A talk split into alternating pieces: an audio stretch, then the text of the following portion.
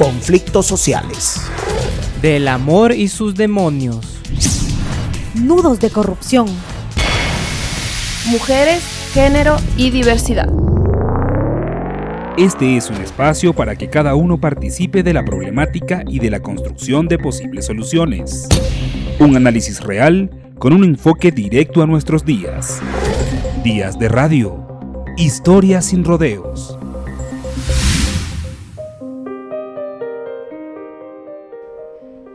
En Ecuador mueren anualmente más de 2.500 personas en zonas rurales a causa del cáncer. Las estrategias del Ministerio de Salud parecen insuficientes para cambiar esta realidad. Bienvenidos a Esperanza a Distancia. El cáncer es vencible, no es sinónimo de muerte, pero para declararse vencedor se necesita acceso a tratamiento y a medicina. Se necesita recursos para afrontar una batalla que puede costar, por lo menos, 5 mil dólares mensuales. En Ecuador, los datos del Ministerio de Salud Pública indican que 68 mil personas enfrentan la enfermedad. Solo en 2019 se realizaron 38 mil diagnósticos que dieron como resultado cáncer. La particularidad esos miles de casos son pacientes que viven en zonas rurales, lejos, allá donde los servicios médicos pueden o no llegar.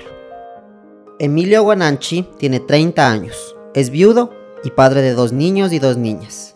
Una de sus hijas, Emily, tiene 6 años y hace dos meses le diagnosticaron leucemia. Emilio y Emily viajan 13 horas desde su casa en la Amazonía, en Macas, para que la pequeña pueda atenderse en el Hospital Pediátrico Vaca Ortiz en el norte de Quito. Eh, nosotros somos del oriente, somos de Ciudad de Macas y de ahí también eh, nosotros pasamos muy lejos, casi tres horas adentro con carro, dejamos la vía eh, como unos 45 minutos así caminando. Emily tiene que seguir con su terapia durante los próximos cinco años.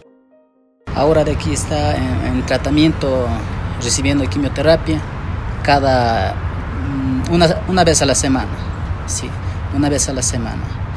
Tiene que recibir eh, seis ciclos de quimioterapia, por decir seis semanas. Va a recibir seis semanas y después de seis semanas va a continuar eh, con los este, em, mantenimiento. Cada, cada mes, una vez al mes va a seguir.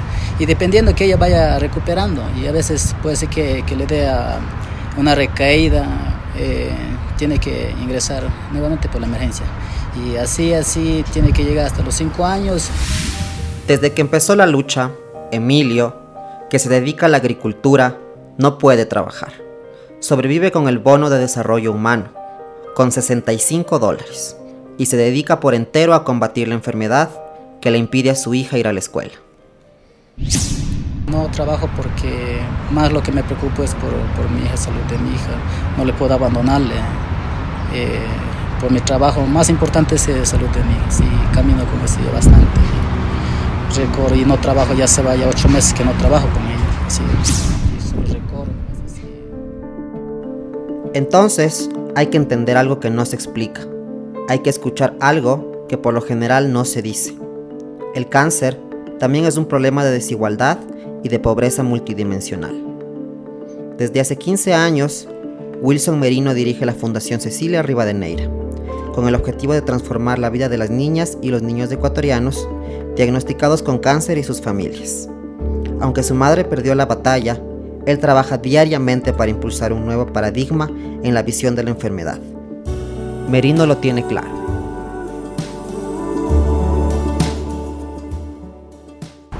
se, ha visto mucho el cáncer desde la dimensión biomédica, eh, desde el acceso a medicamentos, el acceso a tecnología como la radioterapia, la quimioterapia, los hospitales. Pero en realidad es un problema social, es un problema estructural.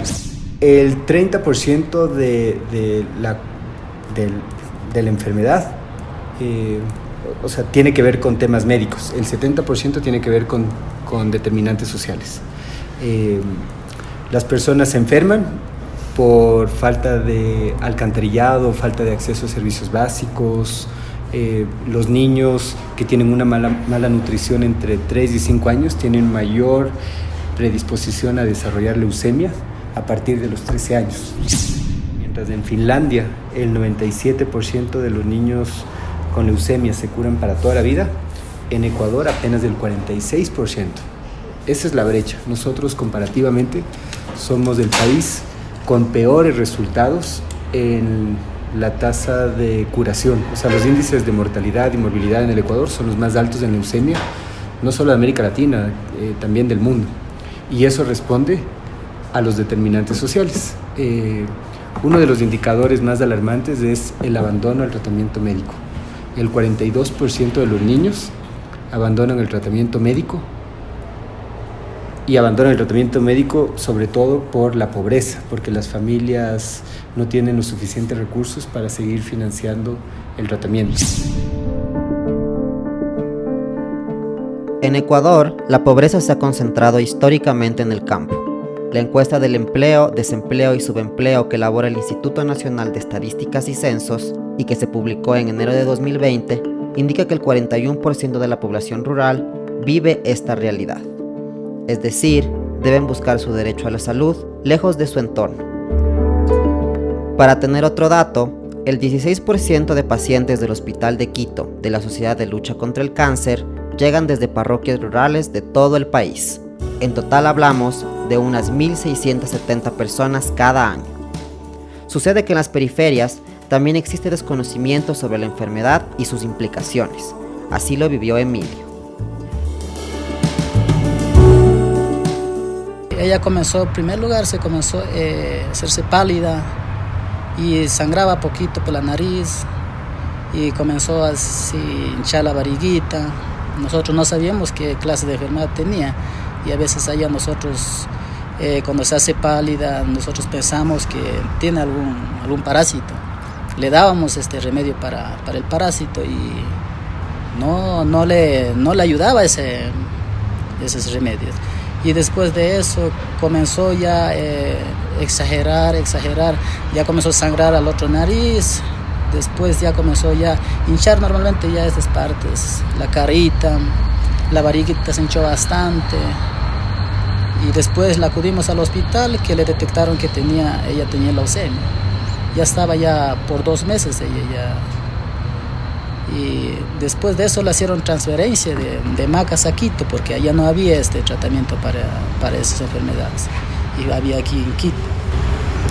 Y así llegamos a ver que ella tenía, porque allá en, tierra de nosotros no hay, eh, esa enfermedad nosotros no conocemos. Sí, y de sorpresa salió esa enfermedad. Y por ahí llegamos que ella tenía leucemia.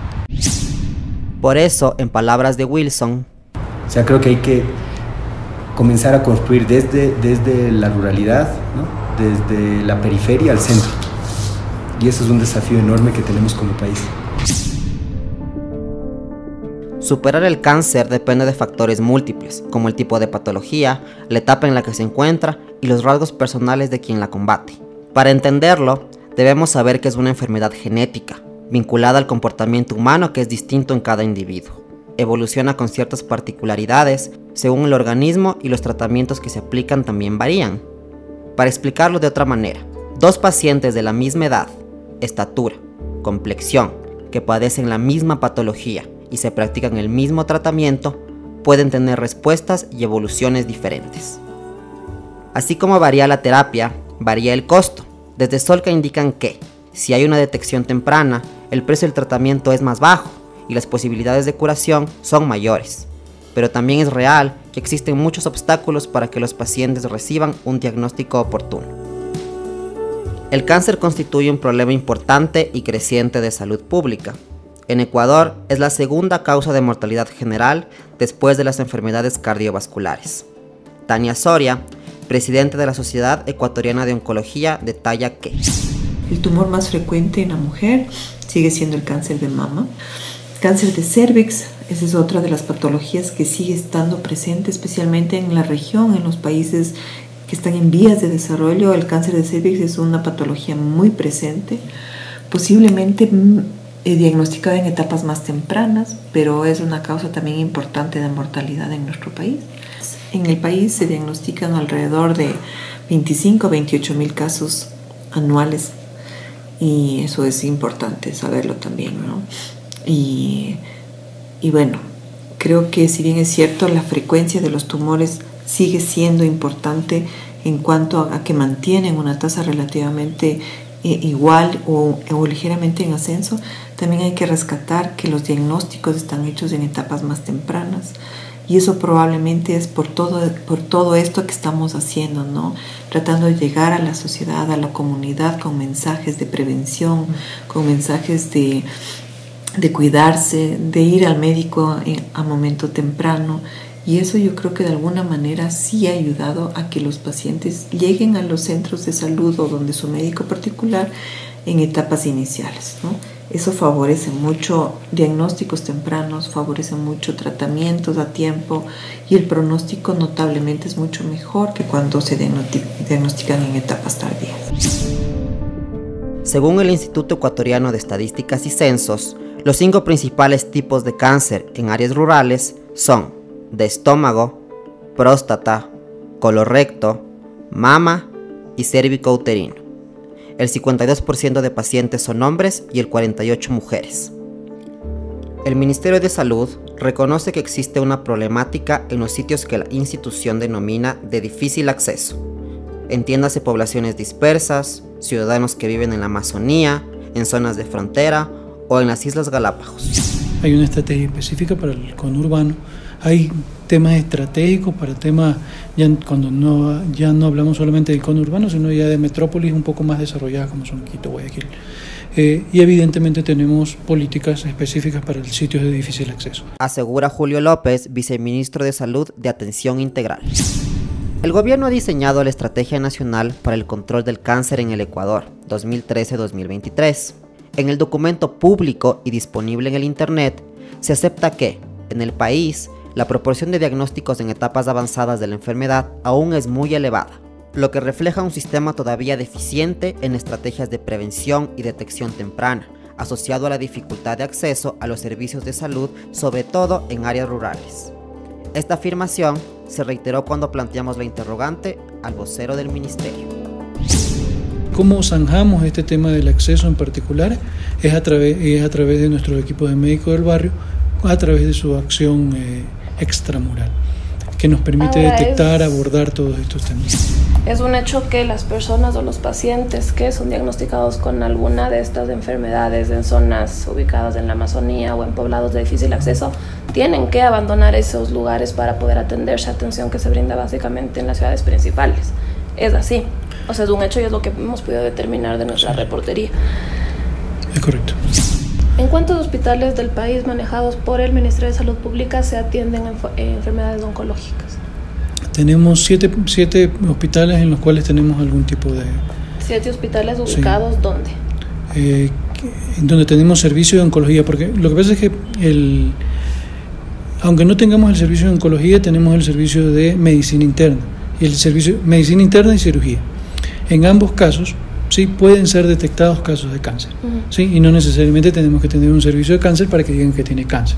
Ejemplo, va una persona eh, con malestar en el, abdominal, por ejemplo. Él le manda el médico internista, le envía un examen complementario, identifica que tiene un... llega por diferentes pruebas a que tiene un cáncer. ¿sí? Es un diagnóstico de cáncer, lo manejamos inicialmente. Eh, o sea, el tratamiento inicial probablemente sea completar exámenes, tener temas paliativos que frente a sus molestias, hasta que lo podamos canalizar al servicio oncológico como tal. Básicamente los, servicios, los servicios de oncología como tal establecidos y en los cuales ya tenemos eh, terapias de mayor nivel están ubicados en Quito, Guayaquil y, Cuenca. ¿Sí? En Quito, Guayaquil y Cuenca. Eh, específicamente donde ya tenemos tratamientos un poco más complejos relacionados con quimioterapia. Solca es uno de los principales centros de prevención, diagnóstico, tratamiento y paliación del cáncer. El abogado Jorge Ceballos, presidente de su consejo directivo, lo describe como Solca es una institución privada de eh, beneficio social sin fines de lucro sin fines de lucro y esa es la parte importante. Nosotros no queremos tener utilidad, nosotros queremos tener sostenibilidad para poder seguir atendiendo a los pacientes. De los 187, 516.234 millones de dólares que el Ministerio destina a la asistencia de personas diagnosticadas, 105 millones van para Solca. El viceministro desagrega esos rubros.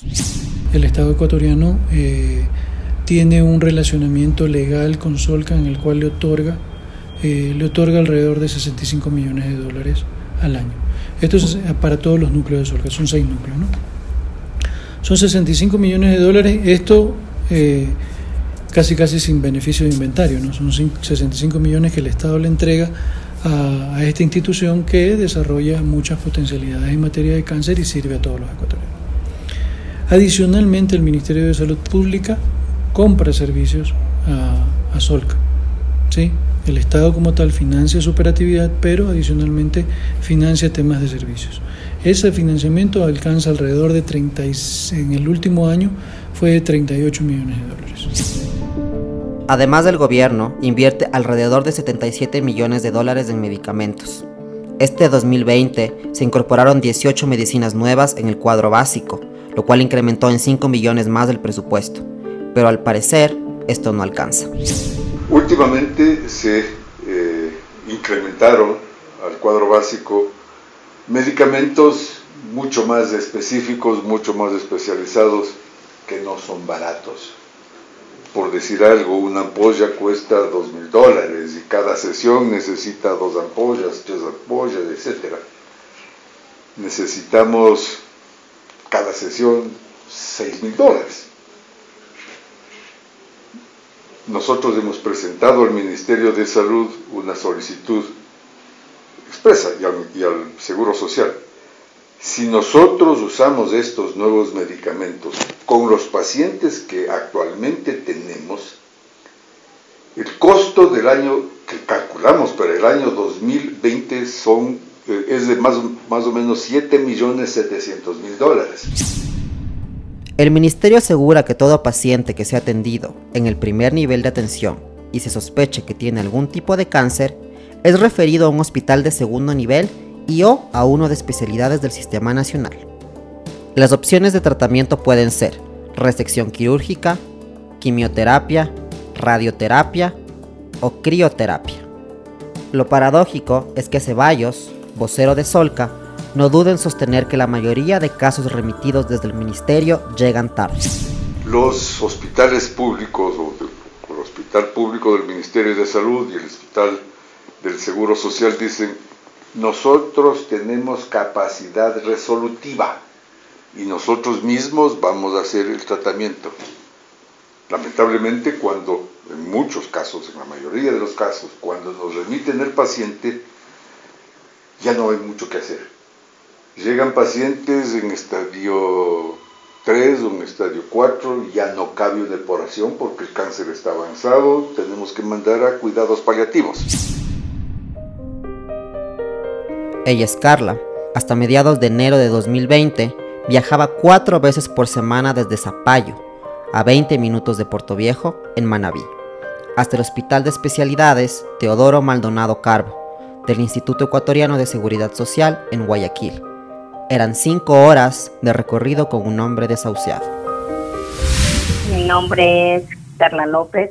Este, yo no sufro de cáncer, quien está padeciendo de cáncer es mi esposo y ya está en la última etapa prácticamente, ¿no? Porque no hay la medicación adecuada. Eh, a ver, a él, él le diagnosticaron en el 2011, en el año 2011, pero desde ahí fue algo misterioso, porque él nunca sufrió ningún dolor, ¿ya? Y solamente dijeron que tenía un melanoma metastásico y ya está Nunca nos dijeron de dónde venía ni, ni, nada por el estilo. De ahí seguimos los pasos que nos dijeron a seguir, pero la meditación que era la aventura nunca nos llegó, nunca nos llegó, hasta el día de hoy. Nos avisaron que su pareja murió mientras escribíamos este reportaje. Durante los dos últimos años, el IES ha brindado un promedio de 350.000 atenciones a sus afiliados por diagnósticos relacionados con cáncer En el último año, el instituto invirtió aproximadamente 170 millones de dólares. Sucede que las casas de salud, donde ofrece atención oncológica, también están centralizadas en las áreas urbanas. Son 10 hospitales que funcionan en Quito, Babahoyo, Milagro, Riobamba, Ibarra, Puerto Viejo, Santo Domingo de los Áchilas, Cuenca, Loja y Guayaquil. Wilson denuncia una realidad que estremece. Tú vas a las zonas rurales, vas a las provincias alejadas y la gente dice que lo único que le recetan es paracetamol. no, hay, no hay medicamentos eh, para enfermedades de alto costo. Y otro de los temas es que no hay regularidad. O sea, el protocolo dice usted tiene que tomar la pastilla cada 15 días y el IES finalmente entrega la pastilla cada mes porque están desabastecidos de inventarios. Entonces finalmente es una pérdida de recursos para el Estado y para el paciente porque no hay rigurosidad en el manejo de la salud. Los pacientes de las zonas rurales y de las zonas más alejadas que el problema son los gastos de bolsillo, el transporte, el hospedaje, la movilización. En Ecuador, el Ministerio de Salud tiene habilitados dos albergues gratuitos. En Quito, uno con 45 camas y en Cuenca, otro con 30. Aquí reciben pacientes que llegan de lejos para atenderse en la ciudad. Bueno, mi nombre es Ángela Viteri, yo soy la responsable del Centro de Atención Integral a Personas con Cáncer. Este es un centro del Ministerio de Salud Pública, es un centro totalmente gratuito en donde se recibe a pacientes de todas las provincias del país. Eh, tiene una capacidad de 45 camas y recibimos eh, pacientes de todas las edades. Hemos tenido niños desde 8 meses de edad hasta adultos mayores de 99 años de edad.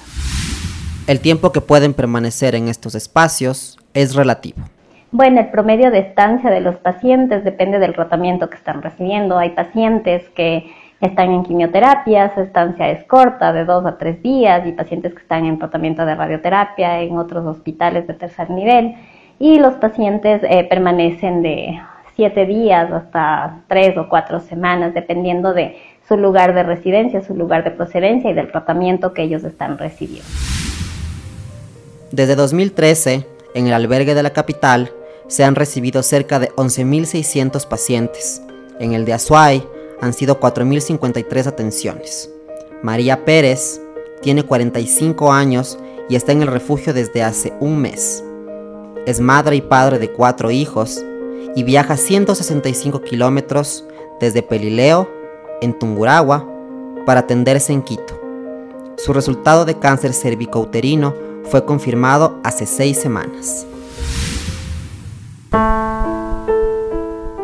Cuando a mí me, me diagnosticaron este cáncer, sinceramente yo fue para mí el, el, acabose de, mi vida, vi el, final de mi vida. del hospital de, Pelileo que, me fue que me diagnosticaron esto me pasaron al hospital de Ambato. El médico me dijo, no te preocupes, esto no es de dinero, esto lo que es de decisión. Y tú vas a tener mucha decisión para esto. Allí fue que empezó todo. Pasé al hospital de Ambato. Del hospital de Ambato me hicieron todos los exámenes y tanta cosa y todo salía que era tan positivo.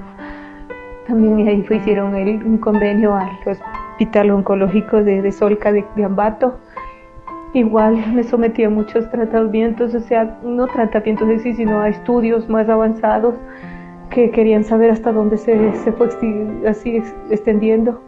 Igual, también, mi cáncer estaba en etapa 3 ya llegando a 4.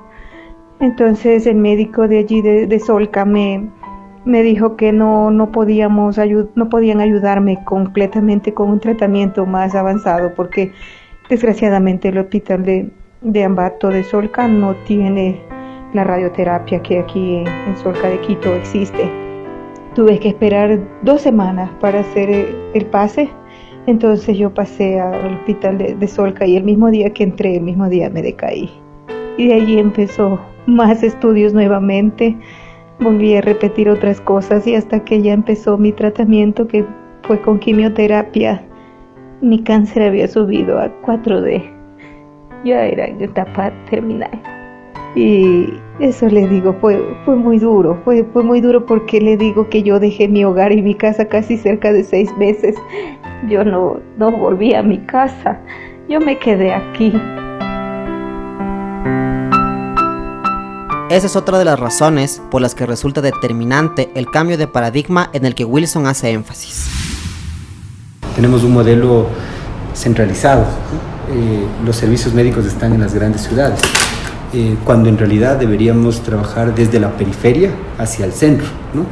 Eh, y cambiar el paradigma, porque ahorita tenemos un paradigma de salud que busca curar y tratar a pacientes enfermos, pacientes con enfermedades catastróficas, cuando en realidad lo que deberíamos hacer es volcar todos nuestros esfuerzos en la promoción de la salud y la prevención de la enfermedad para mantener a la gente sana la mayor cantidad de tiempo posible.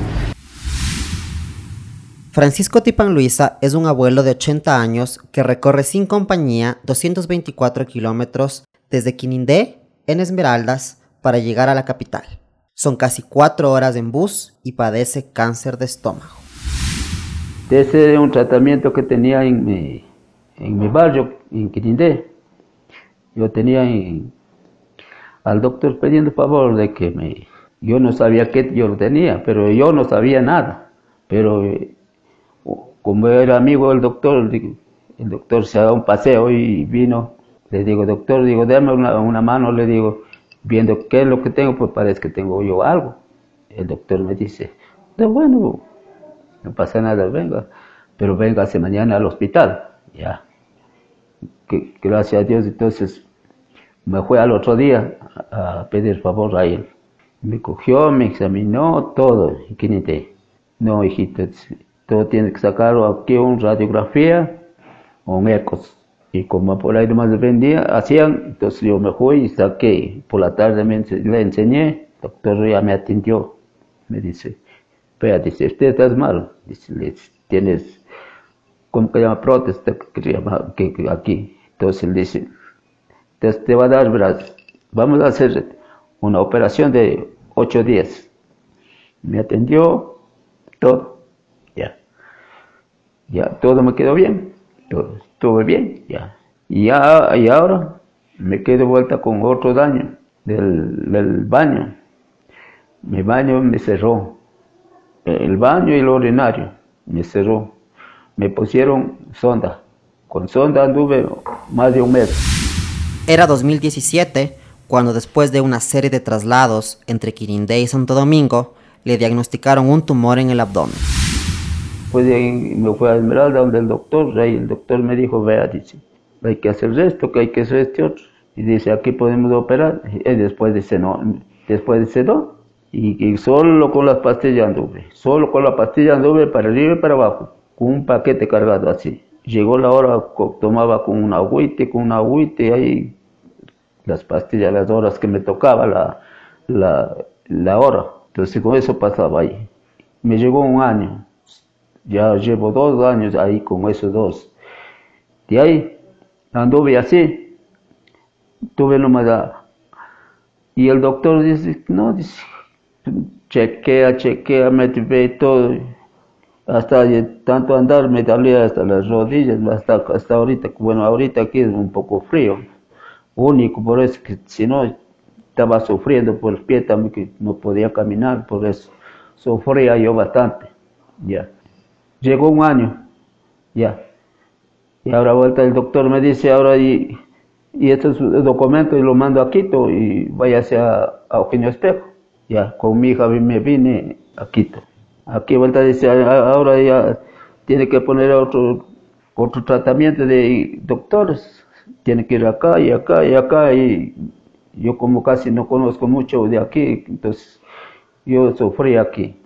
Antes mi hija me ayudó bastante y ella también por trabajar casi no me ayudaba, porque ella también tenía su trabajo. Hay una deuda no saldada con los sectores históricamente olvidados, marginados por su situación geográfica o posición social. Pero esta es una enfermedad que no distingue nivel socioeconómico, raza, género, edad ni lugar de nacimiento. En 2018, 11.995 personas murieron por cáncer, y de estas, 2.599 vivían en las zonas rurales, lo que corresponde al 21% de las muertes. ¿Qué hace falta? Política pública que pase del papel a los hechos. Un caso concreto es el del Código Orgánico de la Salud que se estancó hace 8 años en los escritorios de la Asamblea Nacional. ¿Y qué tiene que ver esto con el cáncer? Verás, yo impulsé la primera iniciativa popular normativa en materia de cáncer, que fue el Acuerdo contra el Cáncer, que llevó a la Asamblea Nacional con 160 mil firmas. Llegamos, fue un lío, peleamos y logramos ahí abrir nuestro espacio y logramos incorporar un capítulo entero que hace referencia al cáncer en el, en el Código de la Salud. El problema es que esta discusión está en pausa, mientras la cuenta regresiva de otros se agota. Días de radio. Historia sin rodeos.